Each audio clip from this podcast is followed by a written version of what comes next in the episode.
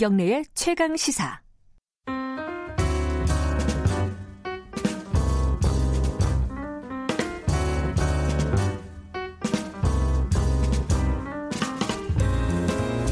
네, 김경래 최강 시사 듣고 계십니다. 더 나은 미래를 위해 오늘의 정책을 고민하는 시간입니다. 김기식의 정책 이야기 식스센스 김기식 더 미래연구소 정책위원장 오늘도 함께 하십니다. 안녕하세요. 예, 안녕하세요.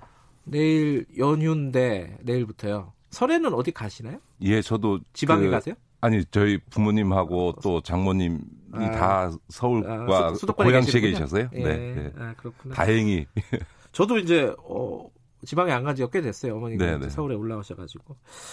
이제 그설 되면은 가족이라는 가족이 뭐냐 이런 얘기를 예, 예. 굳이 안 꺼내도 많이들 생각을 하실 겁니다. 네, 네. 싸우다가 생각할 수도 있고 가족이 뭐 어려운 개념입니다. 그러니까 네, 뭐 네. 예를 들어 제가 생각나는 가족에 대한 그 얘기 중에 제일 기억에 남는 거는 일본의 그 기타노 다케시 네, 네. 감독이 아무도 안 보면 갖다 버리고 싶은 게 가족, 가족이다. 네. 어떻게 보십니까? 이 예, 지금 우리나라는 가, 혈연에 대한 가족이잖아요. 가족 개념이 우리하고 서구 사회가 되게 다릅니다. 그러니까 이제 우리는 아예 법에 건강가정기본법이라는 우리나라의 법률이 있습니다. 이런 법이 있는지 아, 잘 모르실 텐데. 가족을 개념을 규정하는 네, 법이 근데 거기에 보면 가족이라 하면 혼인, 혈연, 입양으로 이루어진 사회의 기본단위다 이렇게 음. 되어 있습니다. 이게 여기서 중요한 거는 혼인, 혈연, 입양이라고 하는 다시 말해서 법률적 행위와 핏줄을 중심으로 이게 음. 가족 개념이 돼 있는데 서구 사회에서는 이런 법률적인 어떤 행위라든가 혹은 핏줄은 가족 관계 개념에 들어와 있지 않습니다. 그냥 어. 사적인 관계입니다. 아, 그래요? 네, 그런 점에서 핏줄이라는 개념이 가족 개념의 외국에는 없습니다. 어, 그게 원래 그런 거예요? 아니면 최근에 서양이 바뀐 거예요? 그건 뭐 저도 뭐 예전의 과정계는 어. 잘 모르겠는데요. 그거는 이제 20세기 이후에 서구에 있어서의 가족 개념에는 어. 그런 개념들이 다 없어져 간 겁니다. 그래요. 그러니까 그런 게 대표적인 예가 프랑스라고 보통 얘기를 하는데 그 어떤 식으로 지금 거기는 개념이 프랑스는 이제 서구에서도 굉장히 더 앞서 나가 있어서 지금 아, 예를 그래요? 들어서 어. 프랑스 같은 경우에는 혼인의 그 50%가 어, 비법률혼입니다. 그러니까 혼인 신고를 하지 않으냐고 동거에서 사는 사실혼 관계에 있는 부부가 전체 부부의 50%이고요. 아. 그렇게 있는 비법률혼을 하고 있는 부부에게 법률혼을 한 부부와 동일한 권리를 음. 복지상에서도 주고 부부 사이에 있어서의 소위 이제 뭐 이혼을 하든 뭐든 권한이나 이런 부분들도 음. 다 인정을 해주는 형태로 돼 있어서 지금은 서구 사회는 완전히 혼인 형태의 개념 또 가족 개념 자체도 바뀌고 있는 거죠. 음, 사실 그, 그 가족의 개념을 너무 협소하게 어, 법률적으로만 규정해 버리면은 이게 출산 문제도 있잖아요. 그 프랑스는 그런 비혼 출산율이 굉장히 높다면서요? 예, 예. 비법률 뭐, 출산. 뭐, 프랑스의 출산율이 뭐 거의 우리나라 수준처럼 저출산이었다가 그게 음. 이제 지금은 거의 어, 회복해서 1.9명까지 늘어났는데요. 어, 그 가장 중요한 배경이 이 사실혼을 인정하고 그 음. 그 사실혼 부부와 그 사이에서 태어난 아이에 대해서도 또 동일한 복지 혜택을 준 게 제일 결정적이었다고 보는데 네. 저는 이런 문제 이전에 우리 사회에 있어서의 가족 개념은 어떤 의미에서 보면 너무 하나의 그 정형화된 타입을 정상 가족이라고 규정하고 정상가족. 그거에 음. 따라서 다른 형태의 모든 가정 형태에 대해서 사실은 비정상이라고 낙인 찍는 효과를 음흠. 갖는 점이 있습니다. 아까 제가 말씀드렸던 건강가정 기본법에 보면요. 네. 우리 국민들 이런 생각 하실지 모르겠는데 국민의 의무로 모든 국민은 가정의 중요성을 인식하고 그 복지의 향상을 위해서 노력해야 한다. 이런 아, 법에 그렇게 규정이 돼 있어요. 예, 예 죄송합니다. 네. 또 하나 이게 이제 이게 문제인데요. 법에 가족 구성원 모두는 가족 해체를 예방하기 위해 노력해야 한다. 그리고 음. 국가와 지방자치단체는 가족 해체를 예방하기 위한 필요한 제도와 시책을 강구하여야 한다. 이런 말이 있어요. 음. 자, 가족 해체 가장 대표적인 경우가 이, 이혼하는 그렇죠. 경우 아니겠습니까? 네. 자, 이 말에는 뭐냐면 도대체 건강 가정이 뭐냐? 그다음에 가족을 해체하는 것은 잘못된 것이니 이걸 방지할 의무를 국가 국민에게 부여하고 아하. 또 국가는 그거를 막아라라고 한다면 이혼한 사람들 뭔가 비정상적인 일탈 행위를 한 사람으로 사회가 낙인 찍는 거죠. 아. 그러니까 법률혼으로 결혼한 부부가 평생 같이 살면서 그 사이에 태어나 혈연으로 맺어진 자식을 키우는 요 가정만이 정상적인 가정이고 네. 이혼했다가 재혼해서 그 사이에서 다시 애가 태어나거나 혹은 피가 섞이지 않았지만 재혼하면서 상대방이 데려온 자식이랑 같이 겨, 살고 있는 가정이거나 네. 혹은 피가 섞이지 않은 입양아로 이루어진 가정이라 하거나 이런 건 다 정상적이지 않은 가정이다. 음. 가족이다라고 하는 사회적인 낙인이 찍히는 효과가 있고요. 그러다 보니까 주변에서 요즘은 그래도 많이 나아지긴 했지만 이혼한 경우에 이혼한 사실을 쉬쉬하거나 맞아요. 이건 음. 본인뿐만 아니라 자식들도 부모가 이혼하면 쉬쉬하고요. 더군다나 부모가 이혼했다가 재혼하면 옛날 드라마에도 나오지 않습니까? 막 부끄러워하고 어, 왜 이러냐라고 하고, 뭐, 나 결혼, 시집장가 가기 전에 결, 재혼하지 말라고 하고, 뭐 이런, 이런 일이 왜 벌어지냐. 우리는 너무나 하나의 타입, 음. 법률적으로 결혼해서 이루어진 부부 사이에서 태어난 아이들로 이루어진 이 가정만을 정상적으로 인식하는데 문제는 이게 그걸가 바람직하냐 아니냐 하는 걸 떠나서 그 이외 다른 형태의 가족 형태에 대해서는 너무나 음. 사회가 폭력적으로 낙인을 찍는 비정상적이다라고 예. 하는 근데 문제는 이게 사회적 문화적 인식이 아니라 대한민국의 법률에 이렇게 규정하고 있다는 겁니다. 음. 저는 사실 이 법률 제정 단계부터 반대했습니다만. 아 그래 제정할 때 국회에 계셨을 때요? 아니 국회에 있지는 않았고 아, 시민단체 할 텐데. 예. 그러니까 이, 이 건강가정 기본법에 의해서 우리나라 국민들이 잘못 건강가정 진흥원이라는 기구도 있고요. 건강가정 지원센터라는 것도 있고 어. 건강가정사라는 제도도 있습니다. 아 그래요? 그렇죠. 그러니까 이, 이거는 거, 가정에 있어서의 어떤 건강성 여부를 왜 국가가 개입해서 음. 판단하고 어떻게 하라고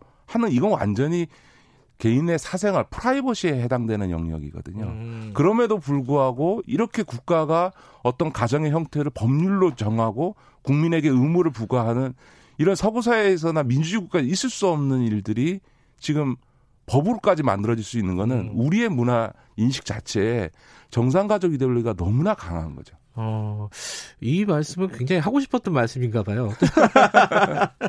근데 그 말씀을 듣다 보니까 그런 생각이 드네요. 정상가족이라는 걸 정해 놓다 보니까 규정을 아예 이것만 정상 가족이다. 네네.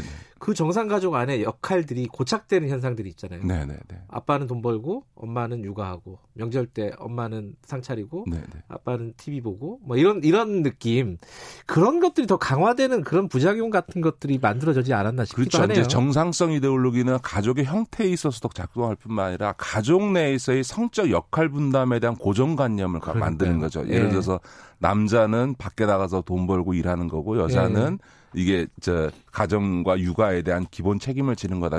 서로 맞벌이를 한다 하더라도 그 기본 역할들은 음. 유지돼야 된다. 이런 사고가 있는 거죠. 사실은 저도 결혼해서 그 차, 그 전에 제가 자취하면서 뭐 밥도 하고 설거지도 하고 청소도 하고 하고 다 예. 했는데 제가 결혼하면서 장모님을 모시고 살았거든요. 예. 근데 첫 결혼하고 나서 밥 먹고서는 이제 설거지를 하려고 그랬더니 장모님이 김서방 뭐하나 이래가지고 맞아요. 장모님들이 더 그래요. 장모님들이 예. 장모님이 제가 부엌에 오지도 못하게 하신 거예요. 그러니까 아. 당신 세대에서는 어떻게 남자가 설거지하고 밥하고 음. 이런 건 상상이 안 되시던 시대죠. 예. 그러니까 그러다 보니까 그런 것들이 내려와서 성적 역할 분담이 돼 있죠. 그러니까 지금 젊은 세대들이 돼도 아마 어, 설 명절에 가족들이 다 모이면 대개 20, 30대 젊은 사람들이 하더라도 딸들은 나 손녀들은 제사 음식 준비를 하고 네.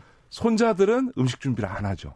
그런 경우가 많아요. 아무리 많아요. 좋아졌다고 하더라도 네. 네, 아직도 많아요. 네. 그러니까 그런 점에서 보면 우리 사회에서는 여자란 가족 내에서 여자란 네. 남자는 이라고 하는 이 성적인 역할 분담에 대해서도 너무 강한 고정관념이 음. 있고 그것을 많이 정상적이다. 네. 라고 하는 이런 고정 잘못된 생각들이 있는 거죠.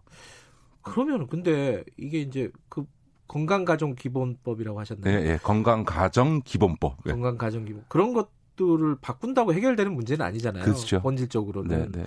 어떻게 해야 되는 겁니까? 이게 좀 어떤 아, 부분부터 물론 이제 어. 이게 그 우리 사회가 이렇게 된 거는 이제 오랜 동안 이어진 유교적 문화 전통도 예, 예. 어, 있다고 생각을 하고요. 이런 문화적인 어떤 요소나 인식의 변화가 제도 바꾼다고 해야 될 부분은 아닙니다. 네. 그래서 사실은 제가 의원 시절에 이런 얘기를 한 적이 있습니다. 혼인 효력 상한제를 도입하자. 그건 뭐예요? 결혼하고 20년 지나면 혼인 효력이 자동적으로 그 소멸되고 부부가 동시에 그 혼인 갱신을 요청할 경우에만 혼인 효력을 연장하는 형태로 가자라고 네. 하는 일을 했어요. 그랬다, 그랬다가 제가 여성 단체한테 엄청 혼났어요. 이유가 20년이 뭐냐, 10년이면 충분하다. 아, 그래요? 그랬는데 사실은 제가 이 얘기를 하는 거는 했던 이유는 앞서 말씀했던 것처럼 가족 형태에 대한 너무나 정상 가족 이데올로기가 너무 강하다. 음. 사실은 지금 현재와 같은 어그 가족 혼인 제도라고 하는 것이 보편화된 게 인류 역사상 가장 짧은 기간이고요. 그럴 지금 이게 이런 혼인 형태가 보편화될 때 인류 평균 수명이 30 중반이었습니다. 아. 그러니까 한 10대 결혼해서 20년 같이 살다가 그 대부분 사실은 사망하는, 사망하는 네. 시대에 만들어진 제도거든요. 근데 이게 지금 뭐 평균 수명이 80세가 넘어가는 이런 상황에서 다양하게 혼인 형태나 가족 형태의 변화가 만들어지죠. 네. 그러니까 우리보다 먼저 고령화된 사회에서 저는 사실혼이라든가 이혼과 재 어, 혼이 보편화되는 거는 이런 인류 수명이 길어진 측면하고도 굉장히 연관성이 있거든요. 네. 근데 그런 변화를 그냥 일탈행이라고 보지 말고 이혼이라고 하는 걸 일탈행이라고 보지 말고 그냥 사람이 살아가면서 이루어질 수 있는 인생의 우여곡절 중에 하나다라고 그냥 문화적으로 수용하는 게 필요하다. 그러려면 좀 어, 제도의 변화도 좀 가져오자라고 해서 제가 그런 얘기를 했던 건데요. 본인 효력 상한제. 음. 저그 그 생각 예, 언뜻 떠오르는 게 지금은 이제 평가가 많이 갈리는 분인데 이제 이문열 소설가 네네. 그분이 어, 제가 어렸을 때 고등학교 때 읽었던 수필집에 그 얘기를 썼었어요. 어, 40대 남성과 40살 남성과 네. 20살 여성을 결혼을 하고 음. 20년 지나면 이혼을 하고 네. 40살 여성과 20살 남성이 또 결혼하고 이런 시스템으로 가는 게 어, 우리 그 아, 그 유럽에 그런 책이 있습니다. 아, 그래요? 그, 그, 그런 거기 그렇게 해서 세 번 결혼을 해야 된다라고 네. 하는 책이 있는데요. 하여간에 뭐 그런 뭐 그건 너무 좀 많이 나간 얘기긴 합니다만 저는 한 가지만 더 말씀드리고 싶으면 우리나라가 아주 부끄러운 기록이 있는 게 경제 성장을 한 뒤에도 어 입양아를 외국에 보내는 심지어 좀 신랄하게 비판하는 분들은 아이를 수출하는 예, 부끄러운 예. 나라라고 예. 하는 게 있지 않습니까?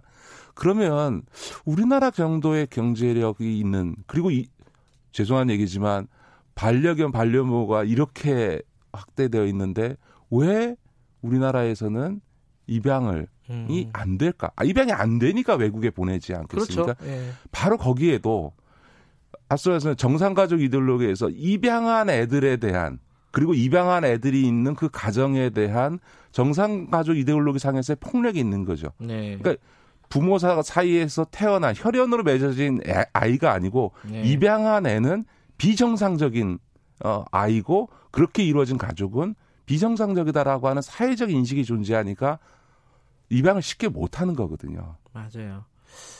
아...